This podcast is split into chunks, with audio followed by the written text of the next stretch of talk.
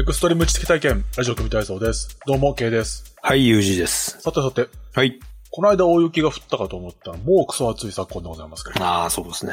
最近いかがお過ごしですかいやー、本当に、なんすか、昔の三寒四温じゃないですけども、なんかああ、そういうのが、いつでも起きるっていうか、ねああもう季節って概念が多分ないんでしょうね。ああ、そうね。月曜から土曜までに季節が一巡するような。うん。うん。なんかそういう、そういう惑星とかありそうだけどね。ああ。そう ね。てか、ワンピースですよね、それはね。あ、夏島、冬島、交互に来るみたいな、まあありますけど。ありますよね。やっぱグランドラインは、みたいなね。いつの間にかグランドラインに入ってたかもしれないですよね、地球がね。そうだね。惑星直列的な意味で、グランドラ イン。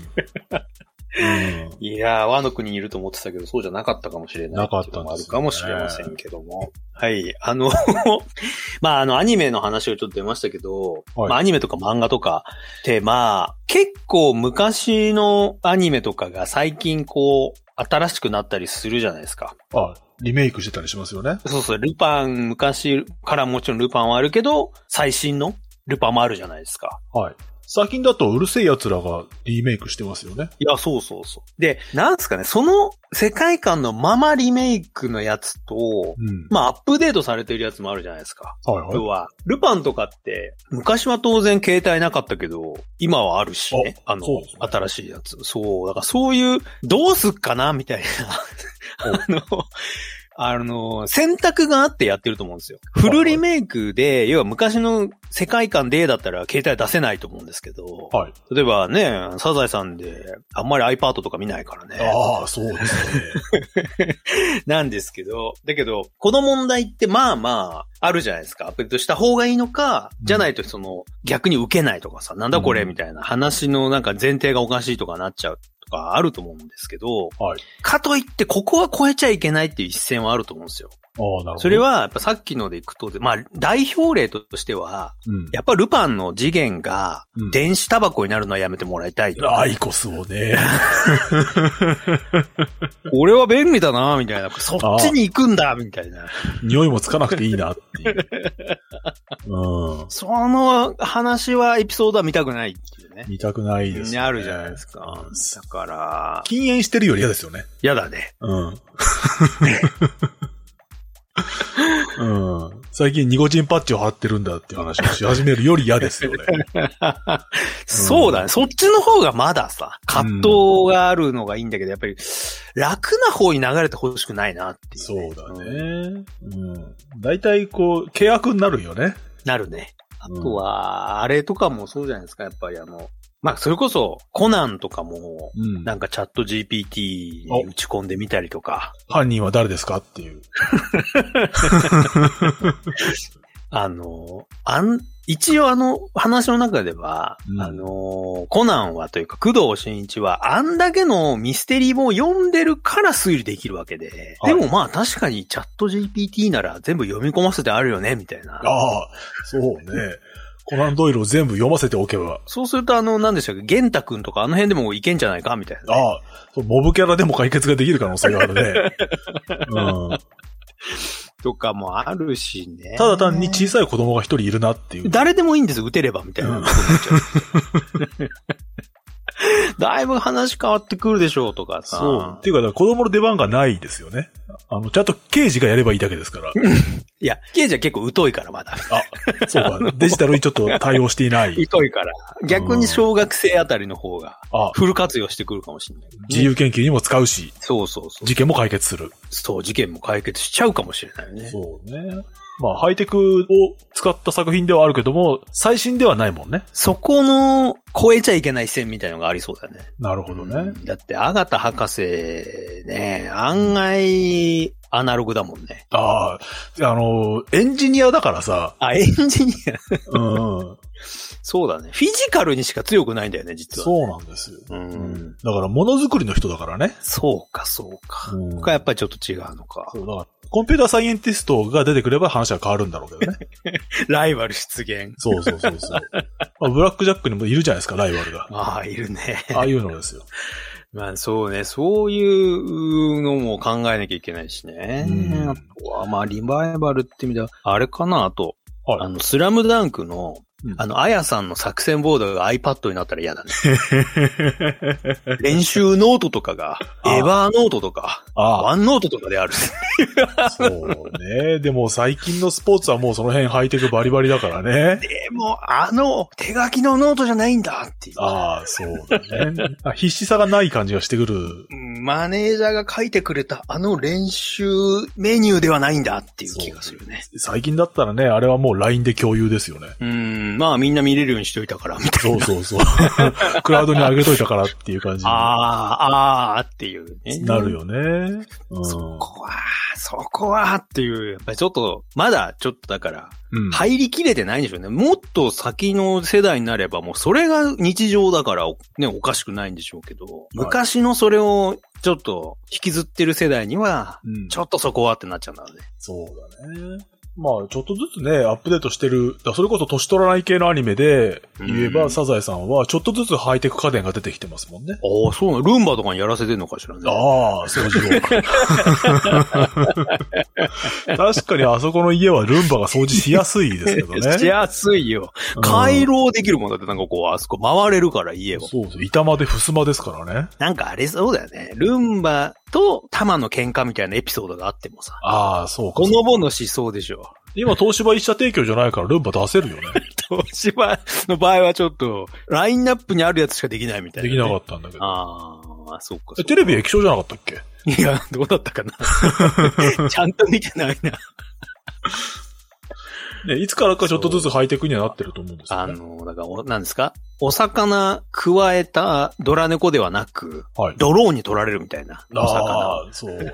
こらーそれ誰がやってるかが問題ですよね。うん第3の脅威が出てるっていう方が問題だなっていう気はするんですけど。あ、やっぱテレビ液晶になってますよ。あ、そうなんだ。あの、磯野家にはないけども、他の家のテレビが液晶だったりしてるみたいですよ。そうか。あとテレビゲームも出てる。やっぱそれはそうなんだ。うん。じょ、徐々に入れてきてんだ。じゃないと、現実と逆にバランスは取れないわけですよね。うん。だから、いわゆる、ファンタジーになっちゃうんでしょ。そう。知らない世界の物語になっちゃって、だからこの世界にサザエさんっていうのがいない気がしてくるわけですよね。 そうか、そうまか。あ、現実的でもないですけどね。あの家の豪華さは現実的に、あの、マスオさんが払える金額ではないです から。うん、今、あの、家族構成であの、持ち家っていうのがかなりリアルではないのは事実であるけども。だから、設定が世田谷ではなくって、はい北関東とかにするべきなんだよあね。ちょっとね、さすがにあの、家を維持してるのは東京都内では難しいかな。っていんう設定、どっかで変更するとかね。引っ越した方がいいよね。こすんだ。 番組では取り上げてほしいニュースや小ネタの垂れ込み、ご意見、ご感想を募集しています。番組公式ツイッターは、アットマーク、ラジオ組体操、ハッシュタグは、ラジオ組体操です。番組ウェブサイト、組体操 .com のメールフォームからもお寄せいただけます。些細なことでも結構です。ダメなニュースとアレな話題をお待ちしております。さて、それでは早速ニュースの方行きましょうか。はい。あのーまたしてもニュースが枯渇してるんですよね。おあの、年末年始のストックが切れただけとも言えるんですけど。やっぱそうですか。はい。まあやっぱほら、1月からね、結構シリアスな展開だったじゃないですか。そうだねな。ので、まあ、ヘナチョコなニュースがないんですよね。よくないですね。それは平和じゃないね。平和じゃないんですよ、現実的に。 そうです。ここでね、取り上げる程度のもので溢れてると、はい。ね、世界はいじれ、いじれるんですけどね。そうじゃないとね。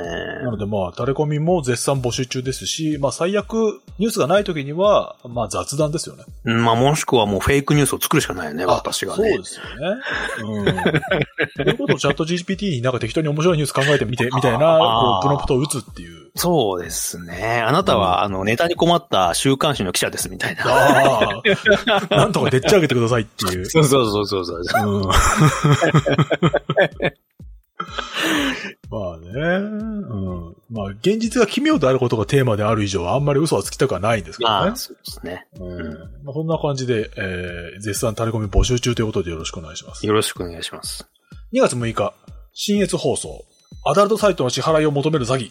おー。長野県の30代の男性がアダルトサイトの未納金の支払いを求める詐欺の被害に遭い、現金およそ500万円を騙し取られました。うん。警察によると、2023年の12月の下旬、男性のスマートフォンに利用料金について話したいことがあるなどの嘘のメールが届きました。うん。メールに記載された番号に電話をしたところ、通信業者を名乗る男から、アダルトサイトの未納料金があるので支払ってください。支払えば国から補助金が出ますなどと言われました。 男性は2024年1月上旬から中旬の間に複数回にわたって指定された口座に現金合わせて505万円を振り込んでしまったということです。補助 金。まあね、異次元の少子化対策って言ってるから、そこまで手を伸ばす可能性はあるよね。うーん、でもそこに出したと逆効果なんではっていう気がするんですけどね。いや、まずは立たせるところから、た立ち上がれっていうことかもしれない。立ち上がる日本ということ で補助金が出る。うーん。そうね。まあ、そそういう会話が活発になるみたいなところからかね。うーうんん。まず元気がなきゃダメでしょうと。ああ元気があれば何でもできる。の人まだ大臣やってましたっけっていうね、ああ、大臣は一回もやってないですよっていう。北朝鮮行ったぐらいですかね。そうですよね。いやー、まあ、30代でも騙されるわけですよ。まあ、そうだよっぽど補助。金が魅力的だったんじゃないですかなんか、グッズが届くみたいな補助金なんかさ。ああ、そういうね、現物支給の補助金もあるのかもしれないですけど ね。ふるさと納税っぽいな、みたいな、ね。ああ。多分だからその、何百万、本当は1000万ぐらいなんだけども、国から半分補助が出ますみたいなことでしょああ、だとすると相当見てますねってなるから、なりますよ。ね、実際。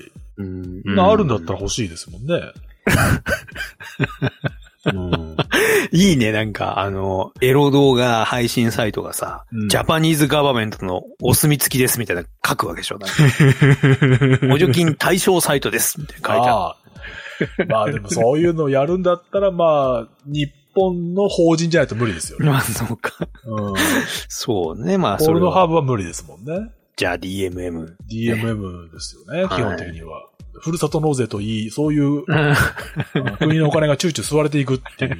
これ見ると、なんか、あの、沖縄に水族館ができるらしいよ、みたいな、ね。そういう、 間違った情報が流れちゃうかもし2月6日、ジジ .com。偽ビトンを販売容疑。れない。うん。高級ブランド、ルイ・ヴィトンに似せたバッグを手作りして販売したなどとして、警視庁葛飾署は6日、商標法違反の容疑で、露天商の女64歳を書類送検しました。うん。すべて自分がデザインし、手作りしたと容疑を認めているということ です。送検容疑は23年4月16日に商店街で偽ルイ・ヴィトンの財布1点を3500円で販売したほか、同年6月25日に自宅などでルイ・ヴィトンやシャネルなどの偽ブランド品計332点を販売目的で所持した疑いです。書によると女はインターネットで高級ブランドを模した生地を入手し、自前のミシンでバッグなどを製作。21年5月から約2年間、葛飾市内の複数の商店街をリアカーで転々とし、計約90万円の利益を得たと説明しているということです。巡回中の署員が不審に思って破格したということです。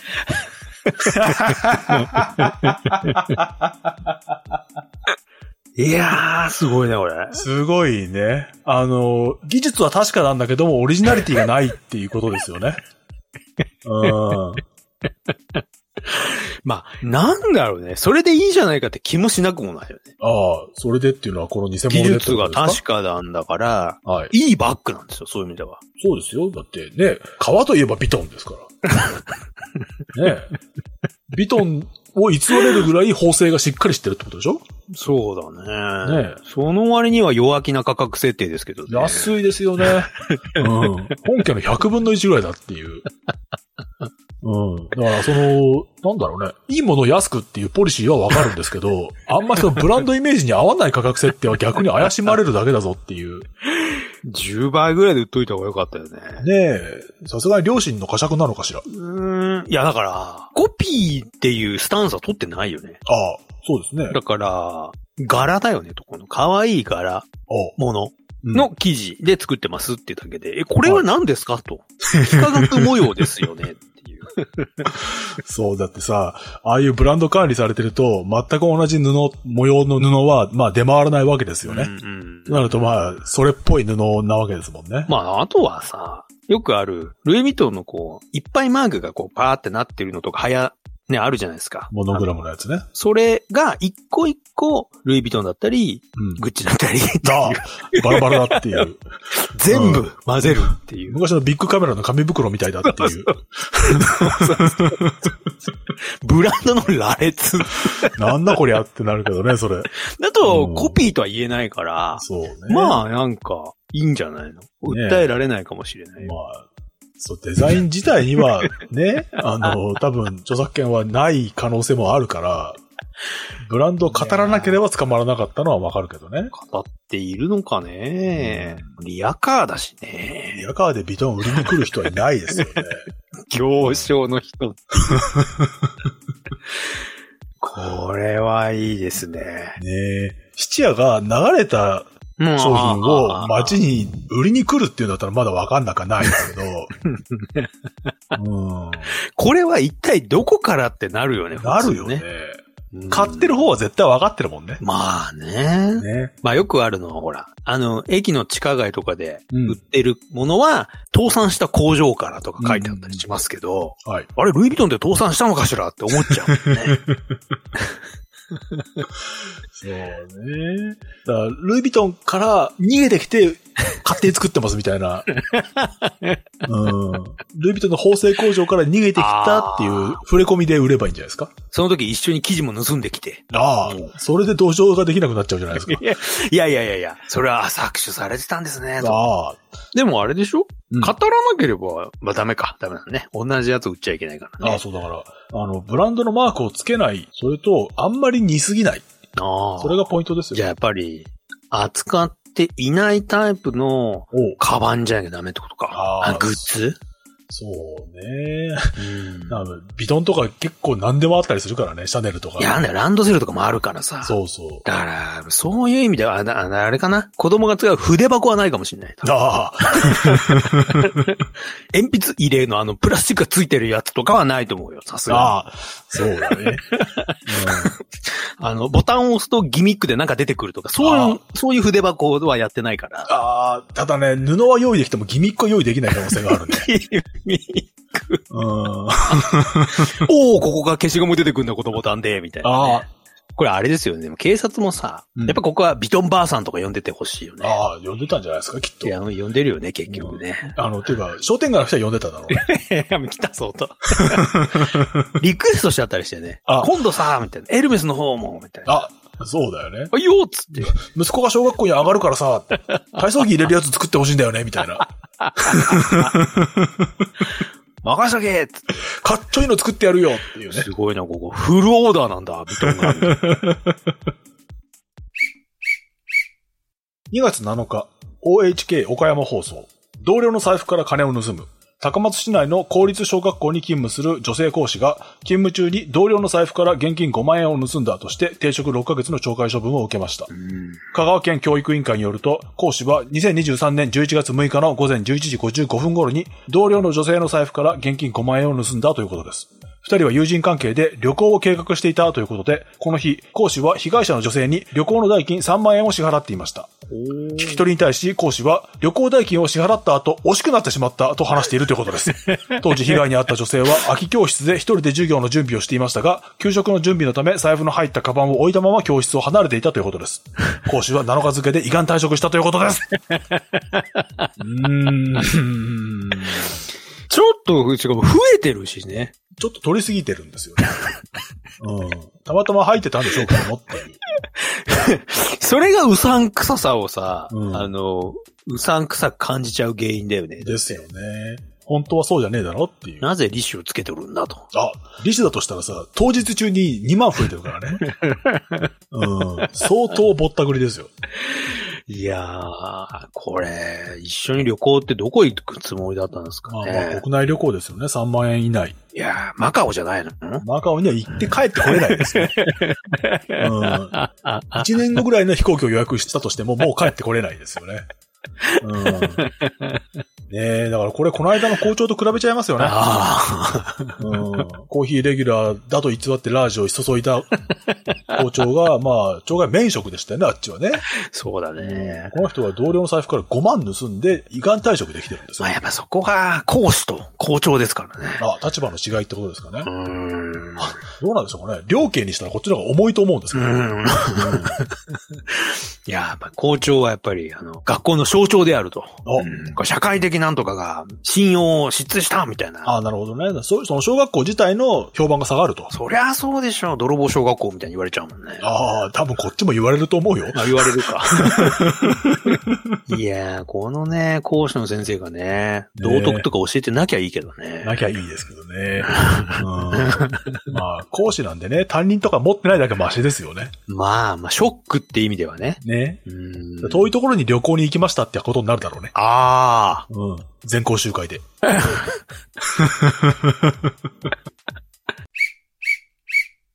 2月8日、朝日新聞。警察官、窃盗未遂で懲戒免職。うん。捜査の過程で住宅に現金があることを把握して、侵入して盗もうとしたとして、神奈川県警は大和署の40代の男性警部補を横浜地検に住居侵入と窃盗未遂の疑いで書類送検する方針を固めました。うん。近く懲戒免職処分とする方針です。県警は昨年9月から警部補を自宅待機とし、在宅で捜査を進めてきました。警部補は調べに対して容疑を認めていて、住宅に入ったが、盗むものがなかったという趣旨の説明をしているということです。 関係者によると、警部補は昨年9月に、勤務中の署の車を使って住宅に行き、窓ガラスを割って室内に侵入し、窃盗しようとした疑いがあります。防犯カメラに署の車が映っていたということです。警部補は昨年夏から同署で勤務していたということです。いやー、悪すぎるだろ今度は普通に窓ガラス割って入ってるんですよ。うんただの泥棒ですよう。いね。や、だいぶ校長が、あの、可愛く見えてきたね。見えてきますよね。うん多分まあこれは器物損壊と窃盗未遂ですかね。いやー、やだな、これ。泥棒になる警部補。ねえ最近警察が捜査の過程で知った情報を使って盗みを働くっていうのは何件か紹介しましたけど、うんまあ。それの一番ラフなパターンですよね、これは。うん、そうだね。手が込んでいないっていうい。ない。情報を取るだけ取って、あとはもう窓ガラスを割って入るっていう。だって 警察って立場を悪用しようとしてるだけですもんね。あすごいね、これ。いねえやー、これはなんか、いやー、だってしょうがない。救急車乗ったら盗まれるしね。はいあの、お金。消防士が来ても盗まれるしね。もう、無理だね、これね。で、弁護士も金をむしり取るしね。いやー、こうなると、やはり信じられないね、誰もね。誰も信じることができない。できない。できない。ま、末期ですね、これ。末期上場です。まあ、それがさ、その、全国的に蔓延してないっていうのがまだ救いではあるよね。まあ、どこまで、まあ、い一年に一件あってはいけない気もするけどね。 あの、心情としてはね。そうだね。うん。現実としては、まあ、半年に一回はあるペースだもんね。いやー、あるよ、これは。うん。まあ、だって、まあ、私は日常的に調べてるわけですけど、うん取り上げないけど、毎月のように先生は何人もクビになってるわけです よ。大体わいせつですよね。そう。たまに取り上げるとして、さっきのニュースみたいなのが出てくるんだけど、それにしたってペースは早いですよ。あーそれは教師足りないよねっていう。クビになってくからね。なんかこう、なりふり構わず採用してるとこうなるなっていう気もするしね。いやー、そりゃあねねえ甘い採用になりますよね、どうしたそっうて。ですよね。だからもう、本当にロボコップが待たれるっていう。いや、そうだね。ロボコップとロボ先生だ。あ、そうですね。先生もロボですね。だからとりあえず当面はスタディサプリで繋いでいただいて、うん、そのうちロボが来るんでちょっと待っててくださいっていう形で。タレコミいただきました。あつしさん、ありがとうございます。ありがとうございます。 2月9日、神戸新聞、嘘の110番容疑、男を逮捕。うん誘拐を匂わせる110番で警察官の業務を約2時間半にわたって妨害したとして、兵庫県警神戸北署は9日、偽計業務妨害の疑いで男21歳を逮捕しました。うん。容疑を認めていて、通販の商品が届かず、イライラした怒りを破産させようと思ったと話しているということです。9日午後0時10分頃、自宅からスマートフォンで、警告、人質取っている。返して欲しければ、こっち来いなどと110番。嘘の内容で、同署の刑事課員らを出勤させ、業務を妨げた疑いです。書によると、刑事課のほか、地域課、生活安全課の課員ら30人以上が出動。スマートフォンの位置情報などから、同日午後2時40分頃に自宅にいた男と接触し、虚偽と分かったということです。うーん、 浅はかですよね。それは、その、アマゾンとかに電話するのはまだしも。なぜ、警察に。あ、あ、そうですよね。同せするんだったら、アマゾンから届かないんですけど、おまわりさんっていう風に電話した方がまだマシですよいね。や、言いたいことはそっちでしょオペレーターの人の迷惑ではあるけどもっていうね。うん。うん。なぜそこで人質を取った嘘をつくのか。で、もしくは私のところにと届くべき商品がお拉致されてますと。 拉致の上、監禁されているようで届きませんと。ああ踏。み込んでくれと。アマゾンの倉庫にと。特殊部隊でと。うん。うん。あれです、あの右側の箱ですっていう、そういう。そうね。ある意味で、ね。うん。ある意味拉致監禁である。いやー、これは、迷惑だね。なんだろうね。たまにその、いたずら電話でスッキリするみたいな話は聞かなくもないですけど、スッキリするのかっていう。来た来た来たって感じかな。ねえ。なんでしょう ね。してやったぜ感かな。うーん、まあ、ねえ、ちょっとなんか、どこでスッキリしてるのかよくわかんないけど、ね。わかんないよね。まあ、こういうのも、なんでしょうか。嘘かどうか、うん。 AI が判断みたいなね。ああ、そうね。声から。警察署が行く前に AI をかませるってことですよいね。やー、その声は嘘だな、みたいな。いたずらの確率95%みたいな。ああそうだ、5%をどこまで許容するかですよね。確かに。うん人死んじゃったりするからね、最悪の場合。うん。まあ、そこ難しいね。難しいね。まあでもあれだよね。はい。いや、よくほら、ロボットじゃないことを証明してくださいみたいな。自転車を全部選んでくださいみたいなのあるじゃないですありか。ますねそ。れと一緒で、いたずらじゃないことを証明してくださいと。あ、今何が見えますかとかさ。あ誘拐って言っても、みたいなさ。ああじゃあその人の着てるものはとかさ。ああ、そう。すぐ答えられないと、はい、嘘、みたいああ、なるほな。ど、考えて。てますね、今、みたい な。あれ、さっき言ったことと矛盾してますね、みたいな。ああ。そうね。だからまあ、本当に緊急の場合以外は、110番をテレビ電話にするとか ね。うん。相手の顔見て喋れっていう。うん。まあ、その人命かかってるし、1分1秒が肝心ってところがあるから、なかなかね。だからやっぱこれこそあれだよね。はい電話した瞬間さ、はい近くからドローンが行くってことだよね。ああ、そうかそうか。 で見るの。などういう状況でこれ電話してんのみたいな。あーいや、鼻くそほじってます、みたいな。 嘘じゃんみたいなっていうのいいよね。そうか。なるほどね。うん。うん。それが犯人を刺激してあんな大惨事になるとはっていう。それもあり得る。タレコミいただきました。泉水井さん、ありがとうございます。ありがとうございます。 2月9日、ギガ人。電波塔が盗まれる。アメリカ・アルバマ州で2024年2月2日、高さ約60メートルの電波塔や送信機などが盗まれる事件が発生しました。うん。この事件を受けて地元のラジオ局 WJLX の AM 放送が一時的に停止を余儀なくされているということです。うん WJLX は2月2日の朝、春に向けた大掃除のために増援作業員を電波塔のある現場に派遣。しかし、あるべきはずの電波塔はありませんでした。増援作業員は直ちにゼネラルマネージャーであるブレッド・エルモア氏に報告を行いました。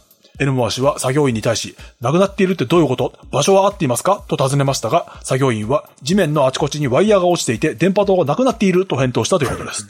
被害は電波塔だけでなく、塔のそばにあった建物が破壊されていて、AM 送信機を含む全ての機器が盗まれていました。エルモア氏は直ちに地元警察に対し被害届を提出しました。電波塔の再建にかかる費用は推定10万ドルから15万ドルで、エルモア氏は再建に必要な費用は WJLX が持つ予算以上ですと報告しているということです。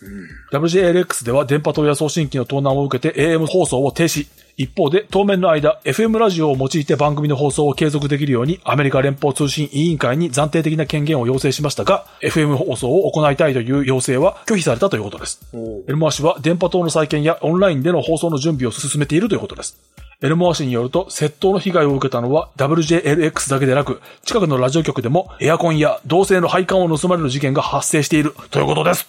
なるほど。日本だけじゃないんですね。うん、うん、うんうん。銅線泥棒とか、鉄泥棒とかいますけども、さすがアメリカはスケールが違うなっていう。鉄塔って60メーターって言ってるけど、はい。 20階建てってことでしょそれぐらいありますね30メーターがだから。そんな大工事じゃんっていうさ 解体作業してますよねっていう。そうですね。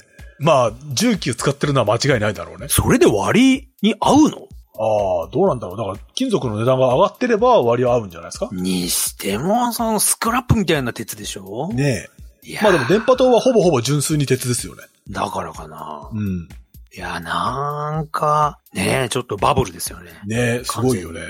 あの、地元の AM 放送だから、多分夜中とか放送がないわけですよね。なるほどね。その時間帯を狙われたとかそういうことじゃないしかも、こう、田舎なわけでしょ、だいぶ。荒場だからね。そういう意味では、まあ、ゆっくり解体できたな、多分。ねえ、じ、時間に余裕はあったかもしれないね。 うん。あんま人もいないしっていう。うんいや、にしても、これ、ちょっとなんか、いや、なんか、鉄塔壊したりとかさ、はい隣のなんか、いやなんですか、建物壊したりって、なんかこう、あれみたいですね、フォートナイト みたいな。なんかガチャガチャガチャガチャ、なんあか、あなんか集めてると、あいつらはと。そうだ、ま、まさに本当に、あの、GTA みたいなさ、うーん。ああいう犯罪です世よね。界だね。うん。いや、なんかちょっとね、極端だね、これね。だから今さ、日本もさ、AM ラジオ放送をちょっとずつやめたいみたいな話になってるじゃないですか。おー、そうだね。ね。だからラジオ局も FM サイマル放送ですよ。うんうん、うん。となると、日本のラジオ局も狙われてもおかしくないですよね。もう、もういらねえだろうと。いらねえって言ってたよな、お前らっていう。 うん。いやー、これはちょっとうんだねか。ら最近日本もさ、あの、速攻の蓋だけじゃなくって、なんか鉄道のケーブルとかもガンガン盗まれてたりするんですよね。ああん、ちょっとこれもがなくてやばいですよ。ーもう完全になんか、あれだよね。うん。世界が滅亡する、した後のなんか近未来 SF みたいになってますけそうどね。だよね。お仏は消毒だって感じになってくるよね。完全にやば いよ、これ。もうおじいちゃんの種もみを盗む世界も遠くないですようね。ーん、もうこれ近づいてますね。もうお金を燃やして暖を取る世界だ。うん。 盗んだ鉄でジャギ様の鉄仮面を作ってあげようっていう。そういう時代がな近づきつつある。これはやばいね、本当。余った鉄でトゲトゲの肩パッドを作ろうっていう。タレコミいただきました。ザ・ハトムネさん、羊さん、ありがとうございます。ありがとうございます。 2月9日、日経ビジネス。頭にアンテナ、職場を首に。スペイン在住のイギリス人ニール・ハービソン氏は、光の波長を検知するあアンテナを手術で頭頂部に結合したところ、職場を追われました。おースペイン人のマネル・デ・アグアス氏は、魚のヒレのような形をした気象観測装置を手術で顔の左右に取り付けたため、会社をクビになったということです。アンテナをつけたハービソン氏は、体を機械と結合させても他の人と同じように働ける権利が保障されるべきだと訴えています。サーボーグが手術を受けた仲間たちと NPO 法人サイボーグ財団を立ち上げるなどして啓発活動に取り組んでいます。ハービソンさんは視覚障害を持っていて、生まれた時から世界をモノクロ映像として眺めてきました。おー色への探求心が高じて、手術で頭蓋骨にアンテナを直結させたのが2014年です。頭頂部から額の前まで伸びたアンテナの先端には光センサーがついていて、色ごとに異なる光の波長を音波に変換させています。音波は骨伝導イヤホンと同じ原理で、頭蓋骨を通じて内耳に伝わります。どの音がどの色に対応しているかを記憶することで色を聞き分けているということです。おーセンサーは人には見ることができない不可視光線にも対応していて、自動ドアの人感センサーが放つ赤外線や太陽から降り注ぐ紫外線も聞き分けることが可能です。おーハービソンさんの超人的な感覚は自覚にも及びます。膝に小型の地磁気のセンサーが埋め込まれていて、膝が北を向いた時に軽く刺激して知らせてくれるのです。現在は熱を発する素子を配列したヘッドバンドを開発中。地球の自転とともに発熱する素子が移り変わり、24時間で頭を一周します。いずれ頭の皮下に埋め込むことを想定していて、頭のどの位置が暖かくなっているかを感じることで、時間の経過を知覚できるようになるということです。いやうん、ちょっと、最後の方のやつは、は追加機能としてはどうなんだろうと思いましたけどね。そうだから、そのハンディキャップを克服するためのアンテナうん。のところまでだったら、まあ理解はしやすいですうよね。ん。うんただね、そのアンテナもね、ちょっとおふざけなんですよね、形が。あの、いわゆる、ロボット的にしただろうっていう。あ、違うんですよ。提灯暗光型なんですよね。ああ。 ああ。そのデザインである必要はあんまないな。おそらく、見えないようにもできたでしょ、今の技術ならと。そんな感じなんですよね。頭のてっぺんで光を感じればいいだけじゃんとは思うんだけど、まあ、目の前にあるものを見るためには、目と同じ位置にある必要があったのかもしれないね。なるほどね。だったらメガネでもできたかなとは思うんですけど。まさかの、なくなってしまった Google グラス。 あ、そうだね。その、拡張メガネ的な発想はあるんだけども、やっぱ、メガネがないと何もできないっていう意味では、まああー結局不自由なんですよね。そうかか。だまだほら、目玉の中に埋め込むみたいなのはできないから、そうするとアンテナを埋め込むと。なるほどね。うんで、これだから介介護された理由は、はいまあなんかいろいろやりすぎたってことなんでしょそこだけは別に問題なさそうだもんね。どうなんだろうね。そういう破天荒なことをするっていうことから察するに、普段の言動に何も問題がなかったかどうかとは言い切れない。あと全く仕事をしていない可能性もある。そうなんだよ。ねえ。う。ん。まあちょっとこれは。まあでもちょっと便利そうではあるよね。暗いところでもっとよ目がよく見えたらいいのにとかあるじゃないですか。はいはいはうん。そういう拡張性があってもいいなとは思うよ。い。なんでその、時間の経過を頭の熱のなんかお、あれで分かんないといけないのかはよく分かんないけど、そね。う。時計じゃダメなのかなっていう。うんあと、北を向くと膝が痛む感じは何なんだろうっていう。北枕みたいのがあるのかな、スペイ ンにも。おっと、まずいまずい。縁起が良くないじゃないか。膝を北に向けるなんて。そうね。まあその、方向感覚が全くない人からするとちょっとありがたいのかもしれないけどね。あ、ここを左だね、みたいな。そうそう そう。あ、こっち北だからっていうさ。いや、 ナビがこんだけ発達しているのに。でもね、ほら、外側に向けて拡張していくだけじゃなくって、内側にも向く、方向は向くと思うんですよ、やっぱうり。ーん。ねいやーいや、わかりますよ。電脳化があるわけだからそさ。うそれこそさ、アイそディアのとして足りないパーツを補っていくのと同じで、欲しいパーツを付け足していくっていう方向にも行くと思うんだよね。まあ、でもこれが、なんだろうね。ハイテクなのかローテクなのかと聞かれるとよくわからないよね。まあ、ハイテクではあるけど、既存の技術のつなぎ合わせですよね。うーん。だから、そうね。いや、なんか結果として便利になりましたかって言われると、いや、時計でよかったね、みたいなこととか、はいはい。ね、あると、本末転倒だから、はいちょっとこう、埋め込む前に考えた方がいいんじゃないかなっていうね、ああ、そうね。すごい普通のことですけどね、それは。あ、俺時計持ってんじゃん。 iPhone でいいなっていう。これ、北を向くとっていうのも、おそらく、Apple Watch の機能としてなんか、アプリ作ればいけな、いけるんじゃないかっていうね。そうだよね。北向いたら V ってなるとか さ。そうそう そう。ちょっあとるだろバイブレーションすればいいだけだろっていう。だから今はその程度なわけですよ。ああ技。術的に。うんほら、あの、光学機動隊だったら、その、キーボードを前にすると指が10本ぐらいに分かれてタイプするみたいなさ。そういうもっと便利な方向には行ってないわけですよ、まだ。でもそっちを多分憧れてるんでしょだってそうそうそうそういう組織を作っ今てる。後やりたいわけです。うん今できることでちょっと便利そうだなっていうのを、どんどん発表することで理解を深めたいんじゃないですかなんかそのうちなんかさ、指先からさ、テーザーガンみたいなのが出るようになって 危ない。埋め込んでみましたみたいな。ああ。そうね。発電も自分でやってますっていう感じで。うん。電球投げの DNA を組み込みましたっていう感じのさ。うん。それは職場で困るわ、なんか。電気が、PC がおかしくなるもん、その人来るとっていうね。あの人来るとちょっとピリッとするんだよ ね。うんでもさっきのロボコップの話もそうですけど、うん。ちょっとずつそういう方向にはなってもおかしくないとは思うんですよね。まあ、まあ、スーパーパワーみたいなのに憧れるっていうのはあるからね。そうそう。まあでも、そのなんていうのくっつけるはまだいいけど、埋め込むになるとさ、はい。やっぱり失敗したって時のリカバリーがね。取り返しがつかない感じがちょっと抵抗がある。だからまだ、まだアームド、パワードスーツぐらいでいいんじゃないかって気がああ、そうね。するけど ね。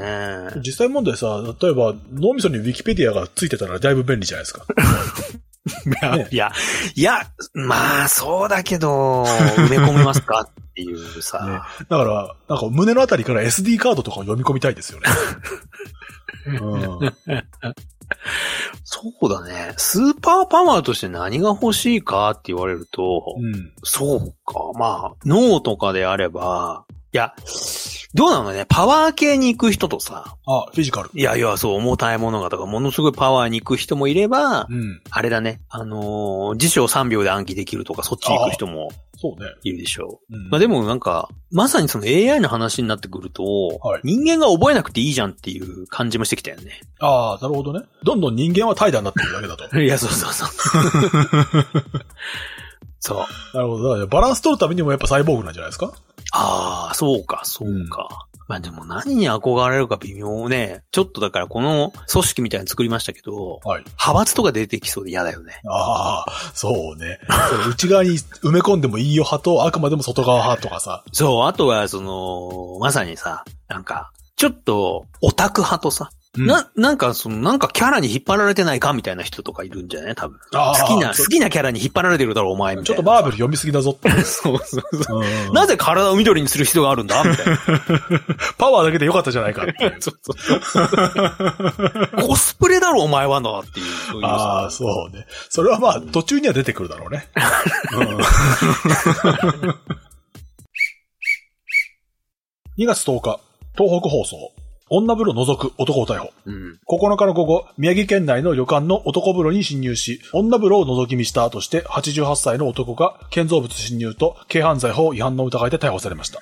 警察によると男は9日の午後5時頃に旅館の男湯に侵入し、高さおよそ2メートルの仕切り板をよじ登って女湯を覗き見た疑いが持たれています。覗き見していた男を女風呂の利用客が発見し、旅館が覗きをしている人がいると警察に通報しました。調べに対して男は、女の裸体を見たかったわけではなく、女子浴場の構造を把握したかったなどと容疑を一部否認しています。警察が余罪の有無を含めて調べを進めているということ です。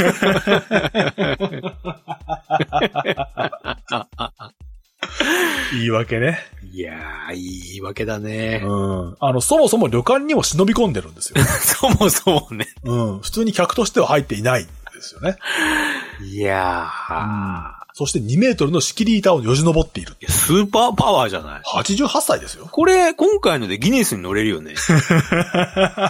おそらく女風呂を除いた最高齢みたいな。ああ。認 いや、定さわれる。からんよ。世界は広いからね。確かにな でも2メーターはよじ登ってないと思うよ。ああ、そうか。いろいろ付け加えてね。最高齢で最高の高さを登ったってことにして、そうそうそう。その上で覗きをしたってことならばギネスも乗るかもしれない。いや、よじ登り方にもいろいろあるけどさ、ああ。 2メーターちょっと垂直ジャンプして、手をかけて、うんはいそこから懸垂の要領でとか言ったらもう完全にね、アスリートだからもうサスケだよね。ね。 いや、この人は何なんだ。すごい動ける人なんですよ。 88でしょねえ。私元気あり余ってるタイプですいよねや、。全般的に元気すぎるよね。ねえ。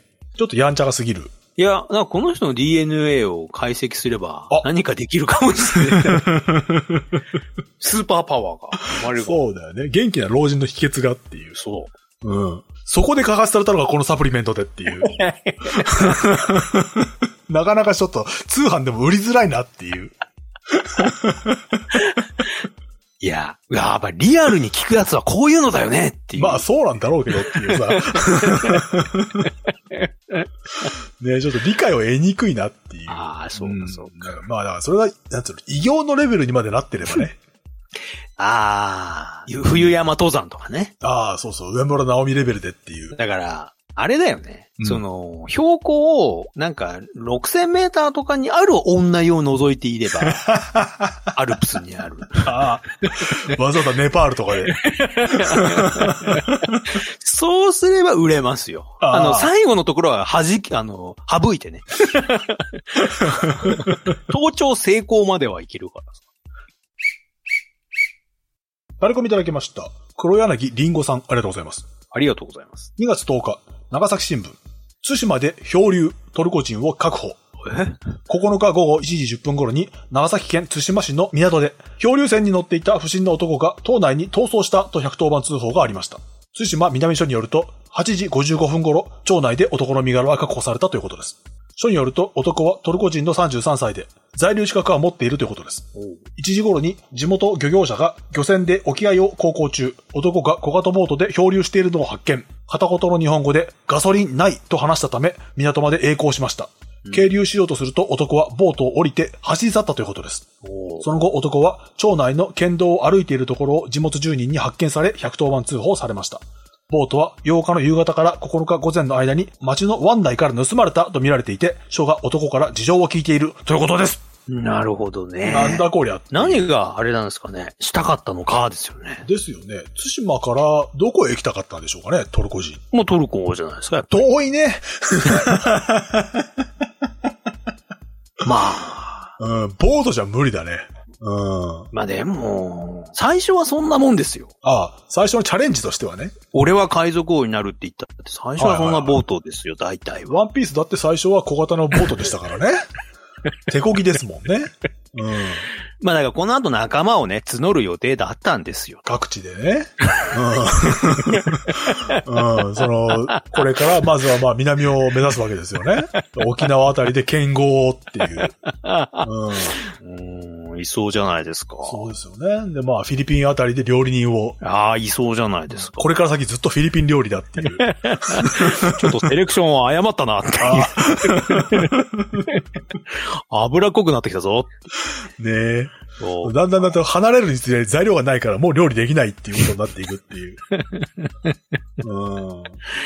いや、でも、ちょっとすね、いや、つ、つ、つってなんですか島ですよね、これね。対馬ですよ、対馬。あ、対島ってあの、結構しちっちゃい島でしょそうです。そこにまずいたっていうのもあれだしね。ねだから、対馬ぐらいだと、まあ、トルコ人一人でも目立たないのかね、人口的に。いやー、逆に目立つんじゃないのね小さいコミュニティだと目指しそうなもんですけど、誰もこの人を知らないわけですよね。ってことは遠くから来てる。あー、だから、漂流だよ。元からトルコは目指したけど、対馬に漂着してしまったと。ああ、そんでトルコに帰りたいってことか。ん。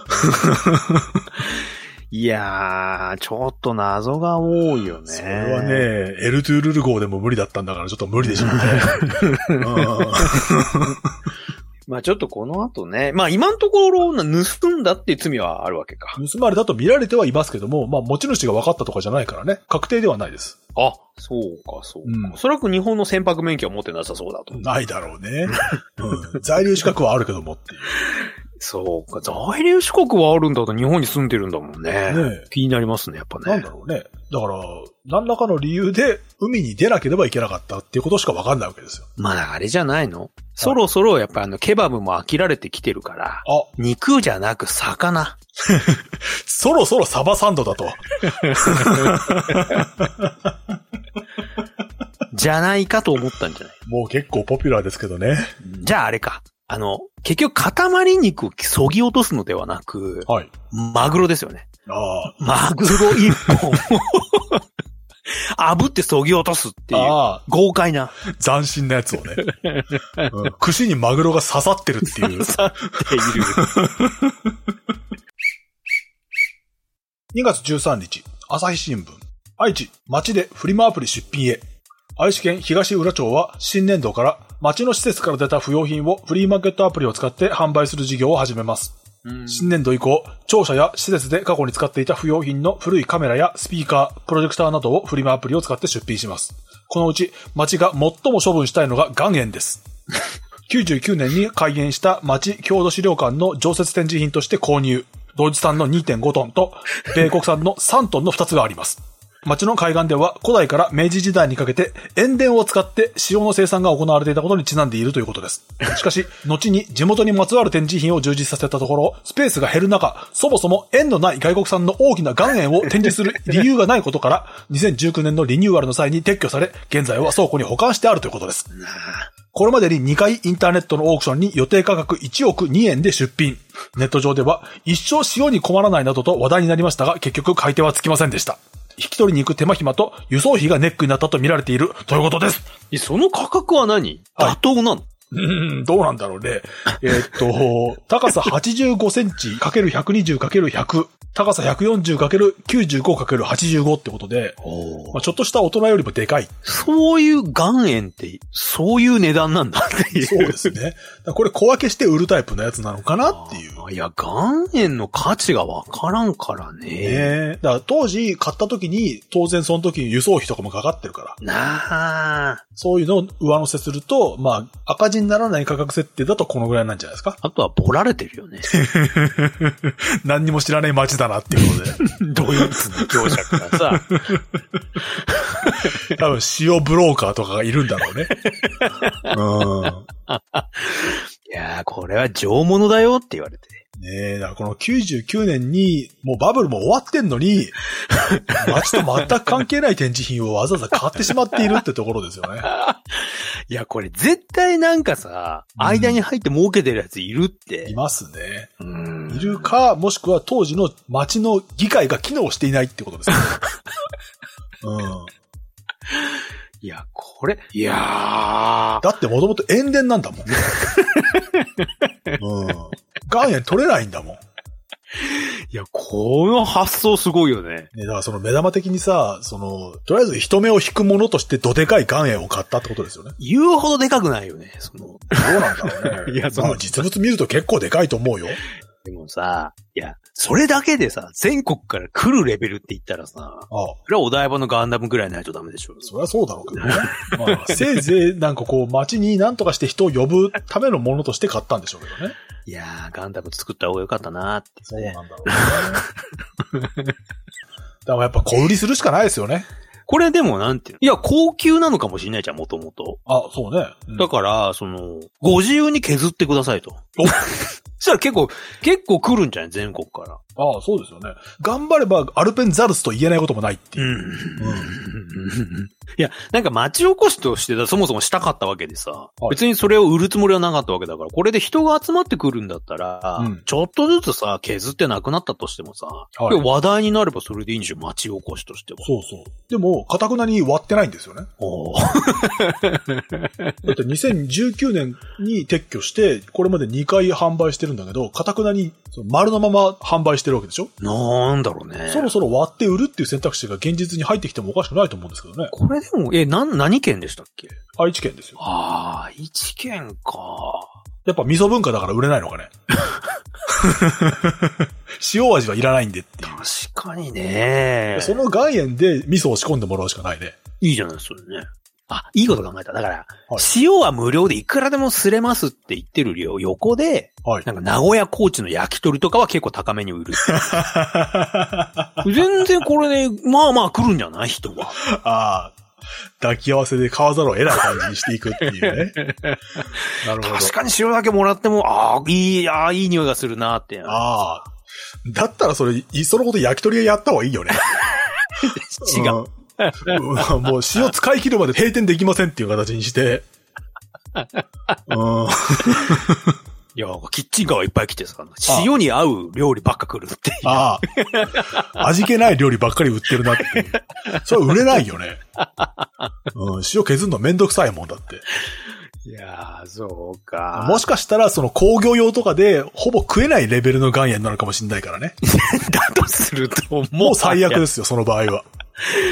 いやー、完全に意味なかったね。あのもうその時は町長がハンマーで砕いて海に流すっていう儀式をやるべきだね。もう泣く泣く。うん。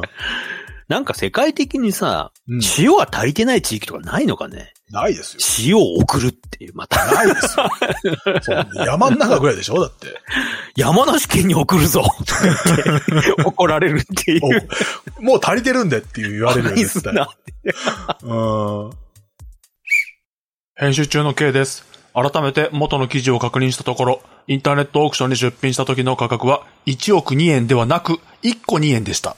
読み間違えてしまいました。すいません。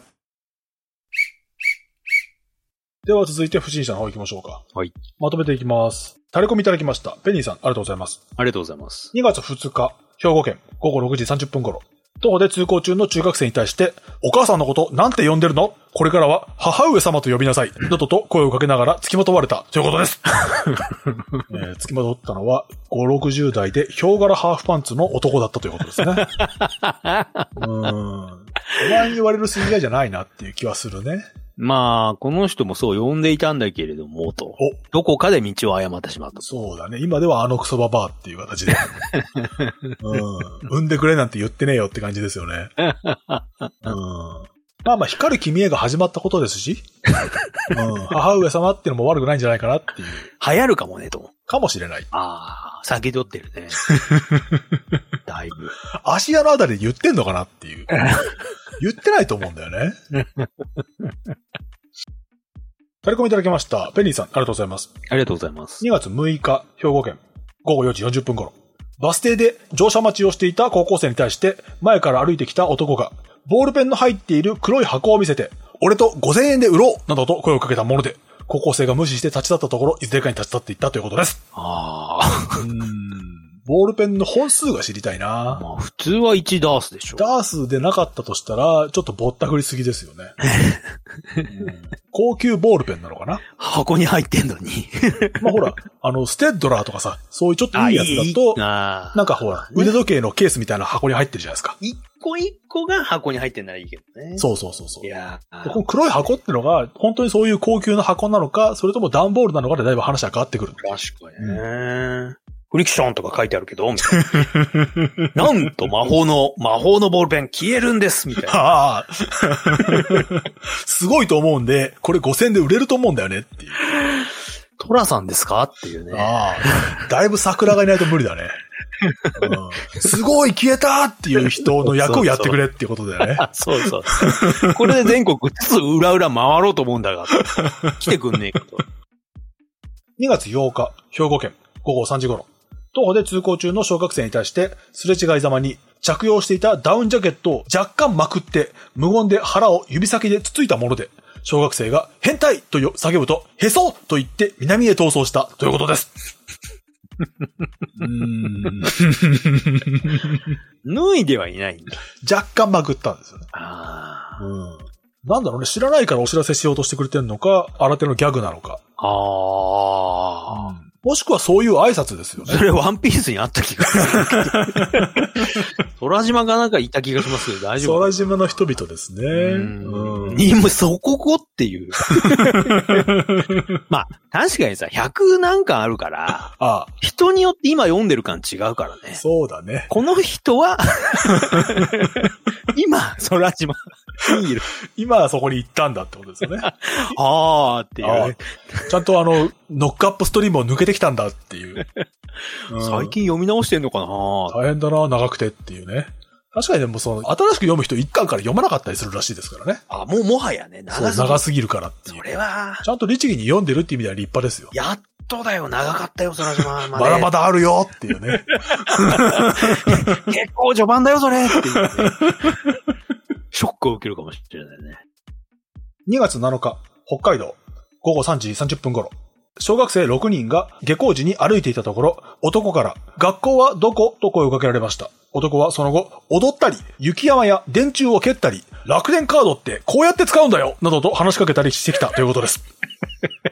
児童らは男性を無視して児童センターへ避難したということです。うーん。まあ、楽天カードマンなんでしょうね。あ あ、だいぶ派手に活動しましたね。うん、あんま PR になってないと思うんだけど。悪影響があるね。うん最初に引き逃してるけども、むむって言ってた可能性はあるんですよね。うん、むむ小学生、学校どこだっていう感じで。うん、や言ってますよ。それは言わないとさすがにね。っぱカードマンらしいところを見せなきゃいけないんで、飛んだり跳ねたりしたって いう。ことですかね。そういうヒーローではないんだが、ってうないですよね。CM でしか見ないやつなん ですけど。2月8日、宮城県、午後2時30分頃、路上で下校途中の小学生らに対して男が、カエルおじさんって知ってるなど と声をかける事案が発生したということです。うーん。いるのかな当然この後カエルのモノマネをしたんじゃないのそうか。本人がってことですね。知ってるってのは振りであってさ。はいはいはい。そら知らないって言われたらやるしかないもん。じゃあ知ってほしいってことでうね。ん。ゲロゲロってあれ誰のネタだったか忘れちゃいましたけど。 あれえっと、 それはね、青空球児ですよ。ああ、そうだっうんた。球児だったか工事だったかどっちか知らないですけど、やっぱりでもあれじゃないちょっと聞いてみたかったんじゃない本人としては。ああ、今の子は知ってるのかなと。知らないよね。だっ知たらならいっていうさ。うん。だってね、昭和10年代に生まれた人たちですよね、あの人たちはね。うん、漫才協会とかの人ですから、若い人には届いてないですよ。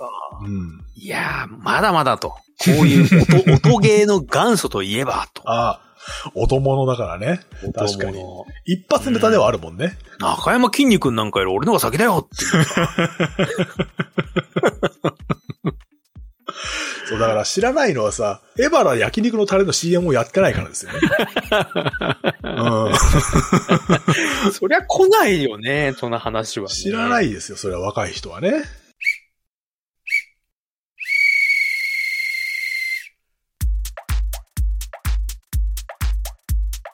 というわけで、ここまでお送りしてまいりましたけども、はい。今週はいかがでしたかまあ一つは不思議だったのはやっぱり、対馬のあトルコ人。謎ですよね。もうもしかしたら開国を求めに来たのかもしれない。ああ、開国してくださいよっていうことでね。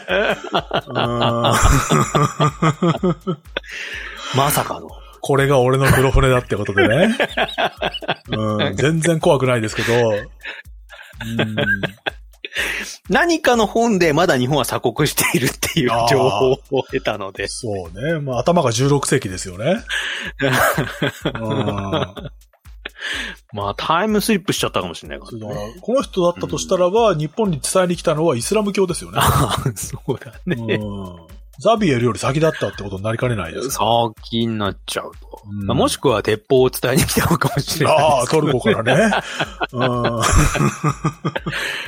まあ、まあ平和的には、まあトルコアイスだと思いますけどね。ああ、基本的には美味しいやつをね。うんはるばると届けに来てくれましたっていう。うんなかなか渡してくれないやつを。そうね。まあちょっと気になりますけどね。まあでもトルコの人ってのは結構世界中にいるとは言いますから。いますよ。まあ、いろんな評判がありますけども。まあありますからね。はあの平和的なというか、あのはい良い意味でね、来てたらいいんですけど、なんかこう、企んでたりしたらあ嫌ですよね。ああ、そうですよね。うん、日本ケバブ化計画みたいな。うんでもあり得るよね。さっきの話じゃないけどさ、なんかこう、日本人は、うんなんか嘘つきても流行ると。だからこれはトルコ発祥韓国経由のお菓子ですみたいなああ、の の売り、売りに来る。ああ、それケバブサンドにチーズ入れただけじゃないですかっていう。いやいやいやい や、と。なんか、なんか名称がちょっとなんとぐとかあ、どとかつとか多いけど大丈夫ですかああ、そうですよね。ケバブっとくみたいな感じで名前になってますけどっていう。うんいやー、中身はコチュジャン味だなー って。うん。まあうまいだろうけどね。これケバブの味変でしょうっていうそうねそう。若干のアレンジに過ぎないよねっていう。うん。間違いなくうまいよ、それはね。ケバブサンドにキムチ乗っけて、ちょっとコチュジャン足して、とろけるチーズでしょそれうまいよ、きっとだかね。らそう なんだ。トルコ人もびっくり、韓国人も驚いたっていう看板でいくから。二重にね。うんうん。おそらくトルコアイスも、もうもうこれアレンジなかったらもう売れないから、はいはいやっぱり韓国スイーツにのかければさ、ああ。まあまあで美も味しくなるでしょう、なんか。 10円パンに乗っけてみたり。り。 そう。ねえ。だから、そうね。うん、あそうか。はいいや、対馬だから、韓国から来てますよ、これ。ああ、なるほどね。うん。流されてきてますよ。 渡ろうとしてますよ、韓国に。ああのネタを仕入れに。これからだったんだね。そうそううそうそんう。。最新のやつを知りに行こうとしていたっていそうう。そうそう そう。で、持って帰ってくるっていうね。あまあ昔の遣隋使みたいなもんですよねあ、。ああ、そう。そうね。最新の文化を持ち帰るっていう。ある意味ではそうですよね。うん。正しい教えを学んでくるっていう。それであの、大体あれですもんね。なんか、ナンパしちゃってねあ、漂流しますよ。大体ね。そうですよね。ベトナムあたりでっていう。歴史の本によると。ありますあります。 なんとかマロは。うん、まあやっぱりそう、近いし、ことをやってますよ、まだ。そうですよね。だからこの人行かなかった。行けなかったんで歴史には名を残せない。いや、わかんない。俺10回ぐらいチャレンジした人いるじゃない ですか。あのなんか、あの、 そうね。空海さんも何回かチャレンジしてますからうね。んやっぱチャレンジが重要だから、まだまだチャレンジしますよと。だったらもう福岡から高速船乗ってくださいよ。クラウドファンディングで行くべきだよね。あ高速船に乗せてくれと。あ、頑張るんでって いう。そうそうそうそう。トルコミーツコリアだと。あー新しいものを発見してくるから絶と。対日本で受けるってっていう。そうそうそうそうそう。うんというわけで、ここまでのお相手は、ケイト。 UG でした。それではまた次回、さようなら。さようなら。